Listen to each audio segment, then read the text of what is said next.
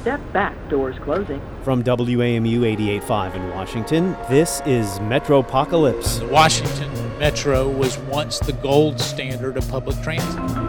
If I feel that the system is unsafe, then I will take the actions to make it safe. Read it and cringe. Metro released the final SafeTrack plan today. That's the year-long rail reconstruction schedule that will affect all lines. Now I'm, you know, more furious, I think, than anything. It, that's our metro system. I'm Martin Di Caro. And I'm Martine Powers. There is no agency in the DC region more important than Metro. Its tentacles reach just about every part of the Washington metropolitan area, and this agency with a $3 billion budget is failing.